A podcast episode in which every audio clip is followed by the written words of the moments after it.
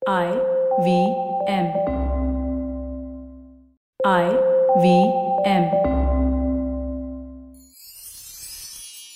இத்திசையும் புகழ் மணக்க இருந்த பெரும் தமிழனங்கே தமிழனங்கே உன் சீரிழமை திறம் வியந்து செயல் மறந்து வாழ்த்துதுமே வாழ்த்துதுமே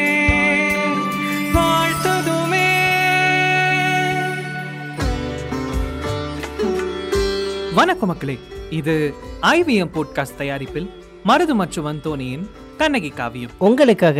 இளங்கோவடிகளின் சிலப்பதிகாரம், ஒரு எளிய புதிய பார்வையில். கோவலன் இறந்த செய்தியை கேட்ட கண்ணகி ரொம்பவே ஆவேசத்தோட எழுந்தா. கையில ரத்தம் வடிகிற சிலம்போடு தலைவிரி கோலம் கொண்டு ஊரெல்லாம் நீதி கேட்டுட்டு அரண்மனையை நோக்கி விரைந்து வரா. வாங்க, கதையில மேலும் என்ன நடக்குதுன்னு கேட்போம். இது எபிசோட் 20, வழக்குரை காதை. ஒரு பக்கம் கண்ணகி கையில ஒத்த சிலம்போட ஆவேச கோலத்தோட அரண்மனையை நோக்கி நடந்து வர, இன்னொரு பக்கம் பாண்டிமாதேவிக்கு ஒரு அபாய கனவு வருது. அந்த கனவு வந்ததுல இருந்து பாண்டிமாதேவி ரொம்ப கலக்கத்தோட இருந்தாங்க. அவங்கள பார்த்த தோழி, என்ன ஆயிடுச்சு அரசி, ஏன் இப்படி உங்கள் முகமெல்லாம் வெளுத்து போயிருக்கிறது அப்படின்னு விசாரிக்க, நான் கண்ட ஒரு கனவுதான் காரணம் அப்படின்னு சொன்னா பாண்டியன் மனைவி. அதை நினைச்சு எனக்கு ரொம்ப பயமாவும் அதிர்ச்சியாவும் இருக்கு. என்ன தேவி, கனவிலும் நினைக்க முடியாத சந்தோஷமான வாழ்க்கை உங்களோடது, நீங்க போய் கனவுக்கெல்லாம் பயப்படலாமா, அப்படி என்ன பெரிய கனவு அது அப்படின்னு தோழி கேட்க, பாண்டிமாதேவி, அந்த கனவுல அரசரோட வெண்கொற்ற கொடையும் செங்கோலோ கீழே விடுற காட்சியை பார்த்தேன். அரண்மனை வாயில் இருக்கிற ஆராய்ச்சி மணி இடைவிடாத அடிக்கிற சத்தத்தை கேட்டேன். சூரியனே இல்லாத பகல், இரவில் வானவில், நடுப்பகல்ல நட்சத்திரங்க, ஏரி நட்சத்திரங்க, இதுக்கெல்லாம் என்ன அர்த்தம்னே தெரியல. ரொம்ப படபடப்பா இருக்கு. ஏன் இதை நீங்க அரசர்கிட்ட சொல்லக்கூடாது? கண்டிப்பா சொல்லணும் அப்படின்னு சொல்லிட்டு கோபெருந்தேவி அரசவைக்கு புறப்பட்டார். அவளோட பரிவாரங்களும் அவ பின்னாடியே போச்சு. பாண்டியன் சிம்மாசனத்துல ரொம்ப கம்பீரமா வீற்றிருந்தான். அவன் கிட்ட வந்து தன்னோட கனவை சொன்னா கோபெருந்தேவி. பாண்டியனோ சிரித்தான். என்ன தேவி இது, நடக்க போகிறவை எல்லாமே கனவில் வருமானால் வாழ்க்கை சீக்கிரமே அழுத்து விடும் தேவி. வாழ்க்கை அழுத்து விட்டால் மரணத்தில் பயம் இருக்காது. வாழ்க்கையின் சுவாரஸ்யமே நடக்க போவது தெரியாமல் இருப்பதுதான். உடனே தேவி, அப்படியானால் ஐயனே, என் கனவுக்கு அர்த்தம்? தேவி, கனவுகளுக்கு அர்த்தம் எதுவும் கிடையாது. நம் அடிமனதில் இருக்கும் பயங்களும் நிராசைகளுமே கனவுகளாக வெளிப்படுகின்றன அப்படின்னு மனைவிக்கு ரொம்ப விளக்கமா பதில் சொன்னா பாண்டியன். ஆனா ஒண்ணு, பாண்டியனுக்கு இதுக்கப்புறம் என்ன நடக்க போதுன்ற ஒரு ஐடியாவும் இல்லாம இப்படி ஒரு விளக்கத்தை கோபெருந்தேவிக்கு சொன்னான். இவங்க இப்படி பேசிக்கொண்டு இருக்கும் போதே கண்ணகி அரண்மனை வாயிலுக்கு வந்து சேர்ந்தான். வாயில நின்ற காவலனை பார்த்து ரொம்ப ஆவேச கோபத்தோட, நீதி தவறிய ஓர் அறிவிலி அரசனின் வாயிற்கா போனேன், கணவனை இழந்த பெண் ஒருத்தி ஒற்றை சிலம்பை மட்டும் கையிலேந்தி வந்திருக்கிறாள் என்று உம் அரசனிடம் போய் சொல், போய் சொல். இப்படி அரசரை இழிவா பேசுறத ஒரு அரசாங்க ஊழியன் அனுமதிக்க கூடாது. அது ஒரு தேச துரோகம். ஆனா கண்ணகியோட குரல்ல இருந்த குரூரமும் கண்ணகியோட தோற்றமும் அவ கண்ல இருந்த அந்த ஆவேசமும் வாயிற்கா போன திகிலடைய செய்தது. தட்டு தடுமாறி அவளை பார்த்து பயந்து உள்ள ஓடுனா வாயிற்கா போன. உள்ள போன வாயிற்காவலன் தன்னோட பயத்தை எல்லாம் கொஞ்சம் மறைச்சுக்கிட்டு அரசன்கிட்ட, கொற்கை நகரின் தலைவனே வாழ்க, பொதிய மலையின் தலைவனே வாழ்க, பாண்டிய நெடுஞ்செழியனே வாழ்க, பழிச்சொல் சாராத பாண்டிய மன்னனே நின் கொற்றம் வாழ்க, கொடை வாழ்க, வாழ்க வாழ்க அப்படின்னு வாழ்த்தி விட்டு, அரசே அரசே, வாசல்ல ஒரு பெண் ஒருத்தி வந்திருக்கிறாள், கையில வேலை பிடித்து ரொம்ப ஆவேசமா இருக்கிற கொற்றவ தேவி மாதிரி காட்சியளிக்கிறா, இறைவனை நடனமாட செய்த அந்த பத்திரகாளி மாதிரி இருக்கிறா. பார்க்க பயம் தரும் காளி தேவியோட கண்கள் மாதிரி இருக்குது அவளோட கண்கள். தாருகனோட மார்பை பிளந்த துர்க்கை தேவிய மாதிரி இருக்கு அவளோட சடைமுடி. ஆனா இத்தனை பேரையும் ஒன்னா நினைவுக்கு கொண்டு வர அளவுக்கு கோபம் கொண்ட நெஞ்சோடு சினங்கொப்பளிக்கும் கண்களோடு ஒருத்தி வந்து வாசல நிக்கிறா.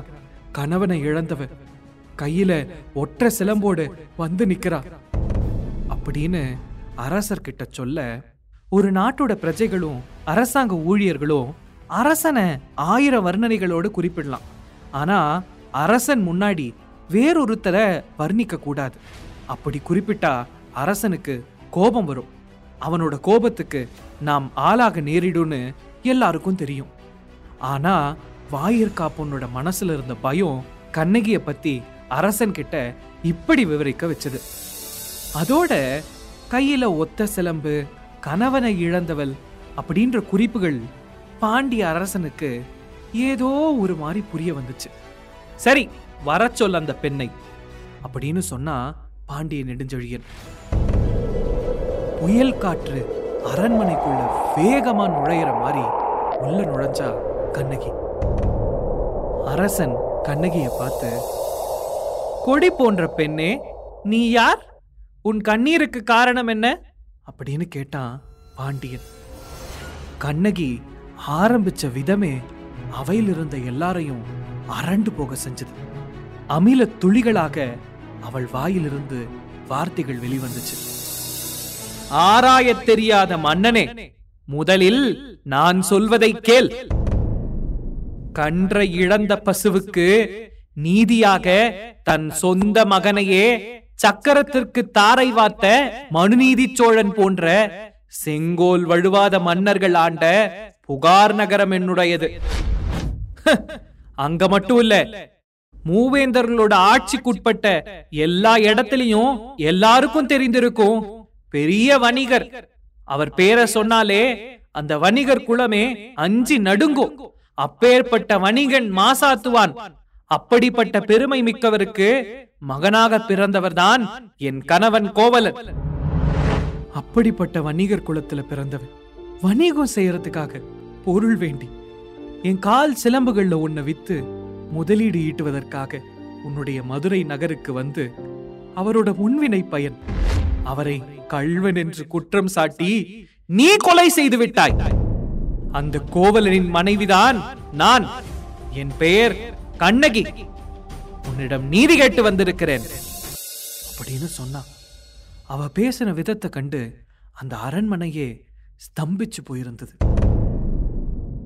உடனே அரசன்,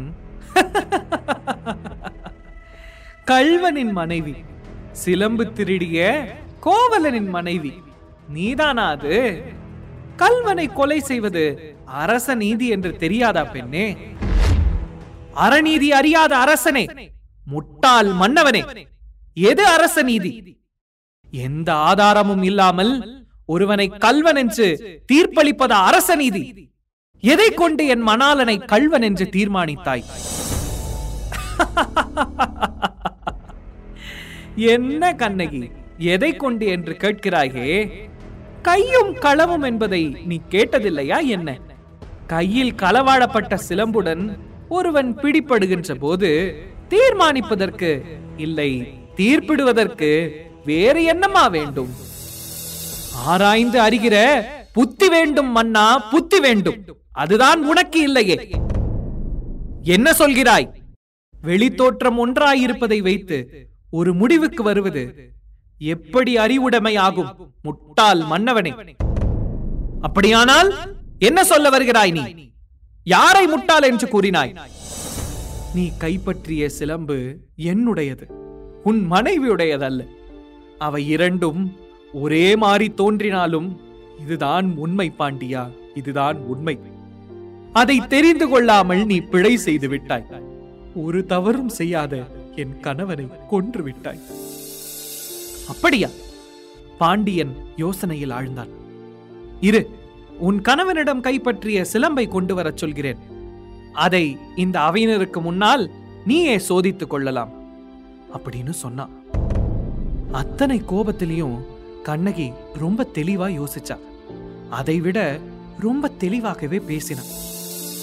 பாண்டிய மன்னா, பாண்டிய நாட்டு சிலம்புகள்ல பெரும்பாலும் முத்து பரல்கள் தான் இருக்கும்.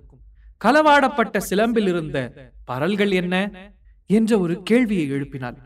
அந்த கேள்வியை கேட்டதும் பாண்டியன் சற்று கூட யோசிக்காமல், ஆம், அரசியின் சிலம்புகளில் இருந்தது முத்துப்பரல்கள், அதுவும் கொற்கை நகர் முத்துப்பரல்கள் அப்படின்னு ரொம்ப பெருமையா சொன்னான்.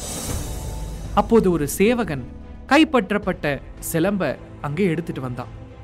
அதை பார்த்த நொடி பொழுதுல அந்த சிலம்பு தன்னுடையதுதான் என்பது கண்ணகி தெரிந்து கொண்டான்.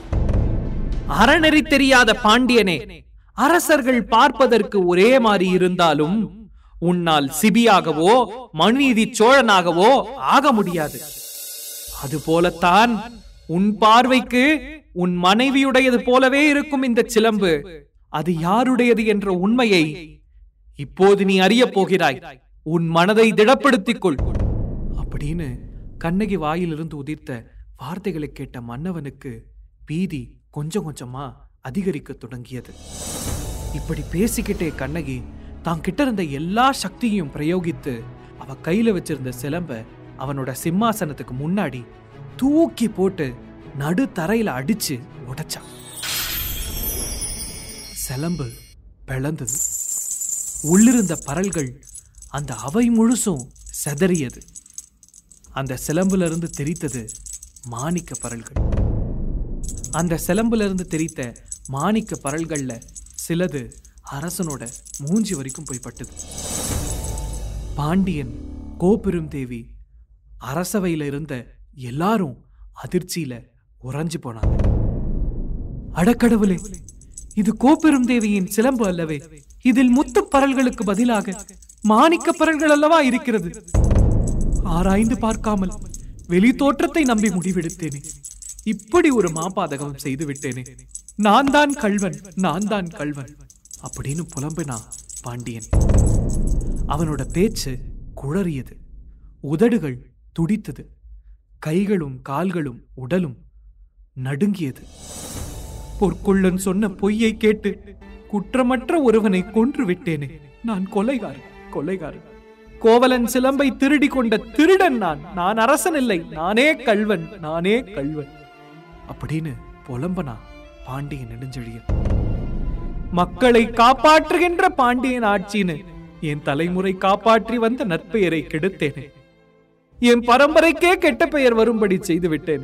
என் உயிர் கெட்டு போகட்டும், என் உயிர் கெட்டு போகட்டும். அம்மா, என்னை மன்னித்து விடம்மா, மன்னித்து விடு அப்படின்னு சொல்லிக்கிட்டே சரிந்து விழுந்தான் பாண்டியன். அவனோடு சேர்ந்து அவன் கையில் இருந்த செங்கோலும் தலையில் இருந்த மணிமுடியும் கண்ணகியின் காலடியில் உருண்டு வந்து விழுந்தது. அந்த நொடியே பாண்டியன் இறந்து போனான். தகப்பனோ சகோதரனோ மகனோ யார் இறந்தாலும் அந்த இடத்துல வேறொருவரை காண்பித்து சமாதானம் கூறலாம். ஆனா கணவன் இறந்து விட்டா கணவனை இழந்தவர்களுக்கு எந்த சமாதானமும் சொல்ல முடியாது. யாரை கை காட்ட முடியும்? இந்த எண்ணம் கோபெரும் தேவிய கலங்கச் செய்தது. செத்து மடிந்து விழுந்த அரசனை பார்த்த அவளோட நெஞ்சு வெடித்தது. அந்த மறு வினாடியே, மன்னவா, ஐயனே அப்படின்னு சொல்லிட்டு சரிந்து விழுந்தாள் கோபெரும் தேவி. இறந்தும் விட்டாள். இதை பார்த்த கண்ணகி ஆவேசத்துடன் சிரிக்க ஆரம்பிச்சா.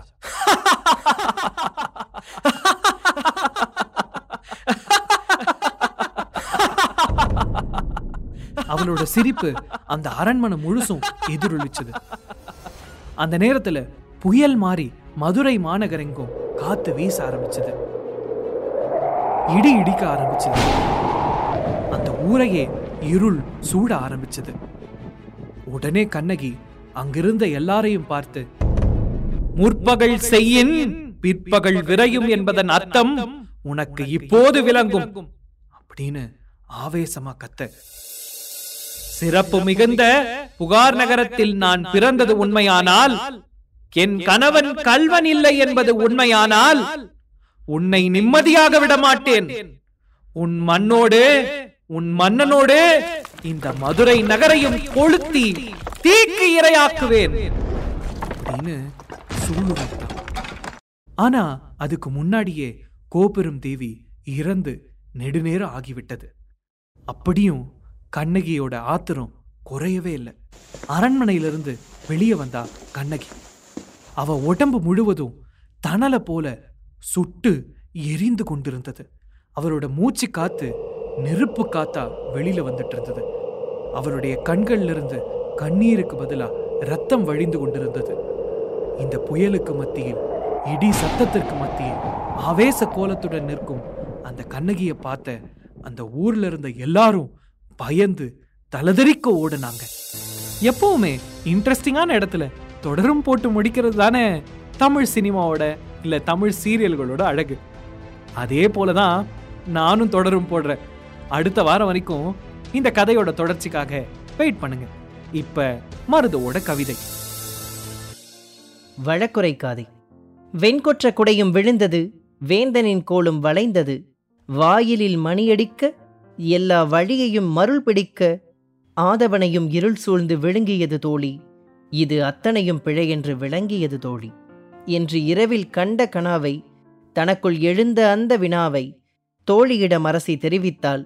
உடனே அரசனிடமும் அதை அறிவித்தாள்.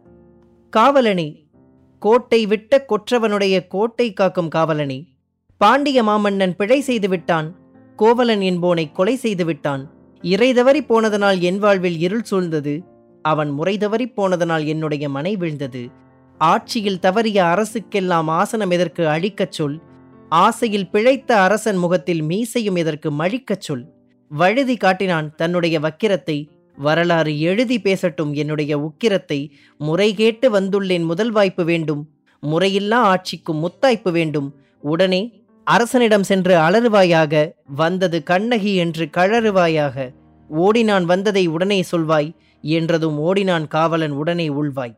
அரசே அரசே, அழகிய நகரின் சிரசே சிரசே, திறம்பாடும் நகர்வாளும் தென்னவனே, மரத்தோடு இணையாளும் மன்னவனே, என்னே உந்தன் புகழ் வையை மண்ணே உந்தன் மகள், கவின்மிகு ஆறு வைகை அதன் முன் கடலும் ஆகும் பொய்கை, அத்தகு ஆழி கலக்காத ஆறாலும் உனை அழிக்க முடியாது ஆறாலும், எந்தனம் சிறக்க எல்லாம் புரிந்தாய் வந்தனம் மன்னவா உனக்கு, உந்தனல் அரசை உடைத்திட எண்ணி வாசலில் வந்ததோர் பிணக்கு, அவள் கார்சிகை கொண்ட காரிகை கக்கும் சொல்லோ பேரிகை, காளியைப் போல வேடம் சூடி வாயிலில் அவள் காத்து நிற்கின்றாள் வேந்தை சாடி, ஆனால் காளி அல்ல, பிடாரி அல்ல, துர்க்கையல்ல, கொற்றவையல்ல, ஆறாலும் முடியாது அவள் பற்றி சொல்ல. கணவனை இழந்த கைம்பெண் ஒருத்தி, கையில் கார்ச்சிலம்போடு காக்கும் மரத்தி என்று கோவலன் இழந்த கண்ணகி பற்றி காவலன் உரைத்தான். அரசன் உடனே அழைத்தான் அவளை, தன்வாயால் கெடும் தானே தவளை. வெட்டும் கண்ணிரண்டோடு கொட்டும் கண்ணீரோடு காவல் நின்ற காவலனிடத்தில் கடுஞ்சொல் ஏந்தான் உரைத்தாயோ, கோயார் என்று கொதித்த பெண்ணே நீ யார் என்று உரைப்பாயோ என்ற மன்னவனிடம், உனது பெயரா தென்னவன், உன்னால் இறந்தான் என்னவன், முக்கடல் வளைத்த முச்சங்கம் வளர்த்த தேரா மன்னா, உன் செங்கோல் நேரா மன்னா, கூராய் மன்னா எதையும் முதலில் ஆராய் மன்னா, பறவையின் உயிர்மேல் பாசம் வைத்த தன்வழி மறந்து தசையை பீத்த சிபி என்ற மன்னன் வாழ்ந்த புகாரே எங்கள் ஊர், ஆராய்ச்சி என்றே அறியா பசு ஆராய்ச்சி மணியை அடித்து அழ பாசம் தொண்டையை அடைத்தது, ஆயினும் கைகள் பசுவின் கண்ணீர் துடைத்தது, மாட்டுக்காய் தன்னுடைய மகனை இழந்த நாட்டுக்கு மாதிரியாய் நடந்து கொண்ட மனுநீதி சோழன் வாழ்ந்த புகாரே எங்கள் ஊர், குடகுமலை உச்சியிலே அழகுமையில் போலாடி காடுகரை கடந்து வந்து கல்லணையில் கால்பதிக்க தாவி வரும் எம் தேவி வரும் அப்போதே ஆவி வரும் எமை தேடி வரும், காவிரியும் புகும்பட்டினம் காவிரி பூம்பட்டினம் அதுவே எங்கள் ஊர், எதற்காக மன்னா அவசரம், இழந்தானே என் கணவன் உன்னால் அவன் சிரம், கார்ச்சிலம்பை காசாக்க வந்தானே நீ கல்வன் என்று மாசாக்க நொந்தானே, அவனது பெயர் கோவலன் அவன்தான் எனது ஆவலன், கண்டேன் உன்னால் வன்துயர் கண்ணகி என்பதே என் பெயர் என்றாள். கண்ணகி வாயின் கடுஞ்சின சொற்கள் ஆட்டம் கண்டது, அதை கூட்டம் கண்டது, அதுவும் ஆட்டம் கண்டது. பெண்ணே மனதை மாற்று என்னே உந்தன் கூற்று, கோவலன் ஒரு களவாணி அவனுக்காய் கோபம் கொள்ளும் களவாணி, திருட்டை கண்டிக்க வேண்டும் திருடனை தண்டிக்க வேண்டும், பொறுமையாய் சிந்தி இது பொருந்தும் முக்காலத்துக்கும், வாதாட வேண்டாம் மனம் வருந்தும் வக்காலத்துக்கும் என்ற அரசனுக்கு யாகாவாராயினும் நாகாக்க அதை முதலில் குடிகாக்கும் பணிகொண்ட கோகாக்க நீதி வழுவா நெடுஞ்செழியா உன் ஆட்சி தமிழ் நிலத்தில் வழுவா.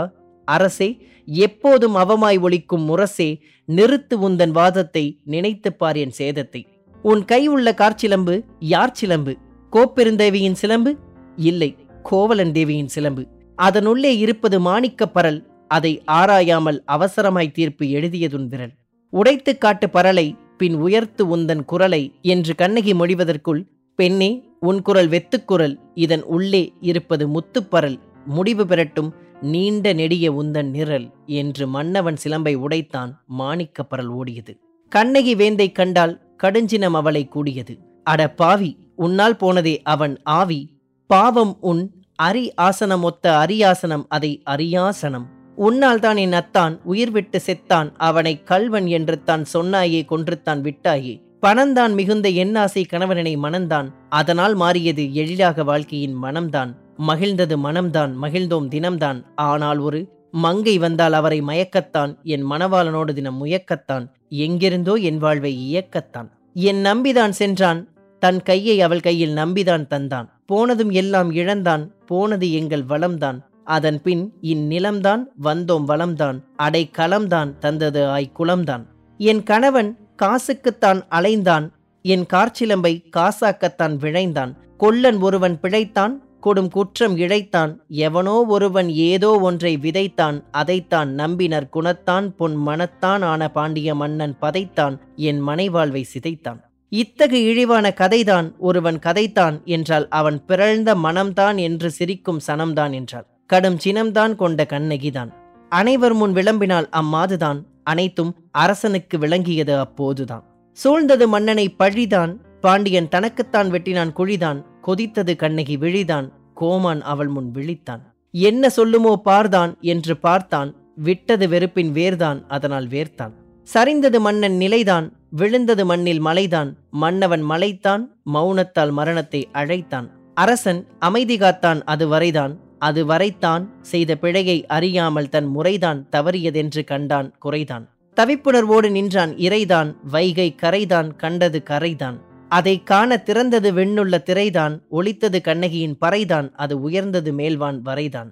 ஆராயிருக்கும் கல்வன் என்று ஆராயாமல் நானோ இன்று மற்றவன் பேச்சில் மயங்கினேனேன், கொற்றவன் நானே கொடுங்கோலானேன், நின் கணவன் அல்ல கல்வன் மானே, கவலை வேண்டாம் கல்வன் யானே. படர்ந்தது பழியன் பக்கம் என்றான் பாண்டிய செழியன், துக்கம் கொண்டான் மன்னவன் அப்போதே விழுந்தான், நல்ல மன்னவன் என்றால் வெக்கத்தில் இன்னுயிர் விழுந்தான்.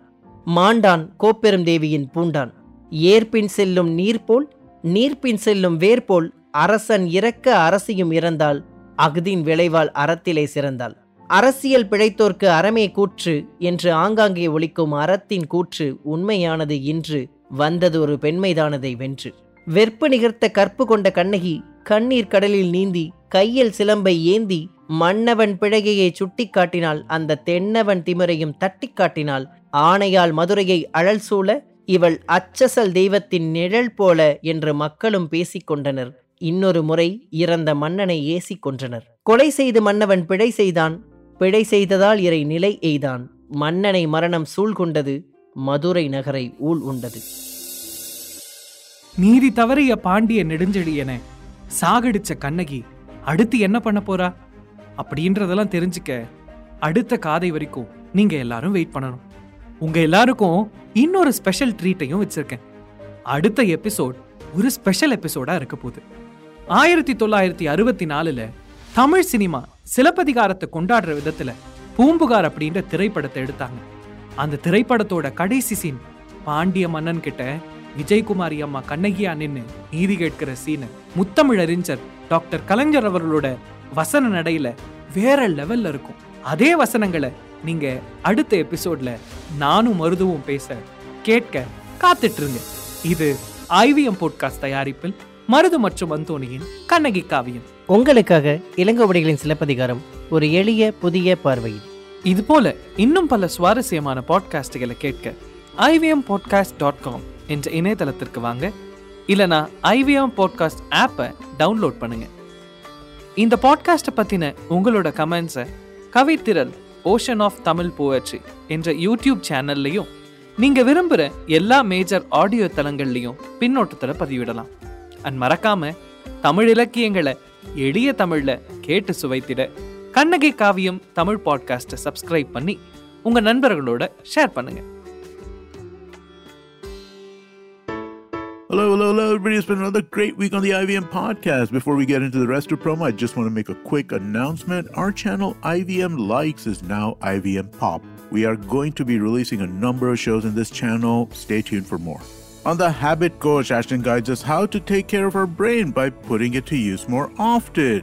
On Pesa Vesa, Anupam talks to Harsh Rungta. Harsh is a SEBI-regulated financial advisor at Fee Only Investments LLP.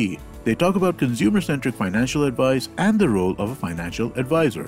On Cock and Bull, Cyrus, Nivedita, and Antriksh discussed a controversial statement by Joe Biden and Zepto's teenage founder making it to the 1,000 crore club. On The Life Manifesto, Arana lists 10 signs of unhealed childhood trauma and its adverse effects on adulthood. And on Part 2 of Simplified's AI series, the hosts have a free-flowing discussion about the infamous DALI technology. Once again, everybody, I'd like to remind you all to go check out our merch store on IVMPodcast.com. We have new stuff coming out all the time. Do follow us on social media. We're IVM Podcasts on all platforms. And do remember, spread the word about the shows you're listening to. We would also appreciate if you could rate or review this show or any of the other shows that you're listening to, wherever you're listening to. And finally, we'd like to thank our sponsors this week, Volvo XC40 Recharge, Bumble, Heads Up for Tails, and HDFC Mutual Fund. Thank you so much for making this possible. ஒரு room ஃபுல்லா மத்தவங்க முதலீடு அப்புறம் காப்பீடு பத்தி பேசும்போது நீங்க கலந்துக்க முடியாம வருத்தப்படுறீங்களா? உங்க பணத்தை எப்படி புத்திசாலித்தனமா செலவு பண்றதுன்னு நீங்களும் கத்துக்கணுமா? அப்ப நீங்க சரியான இடத்துக்கு தான் வந்திருக்கீங்க.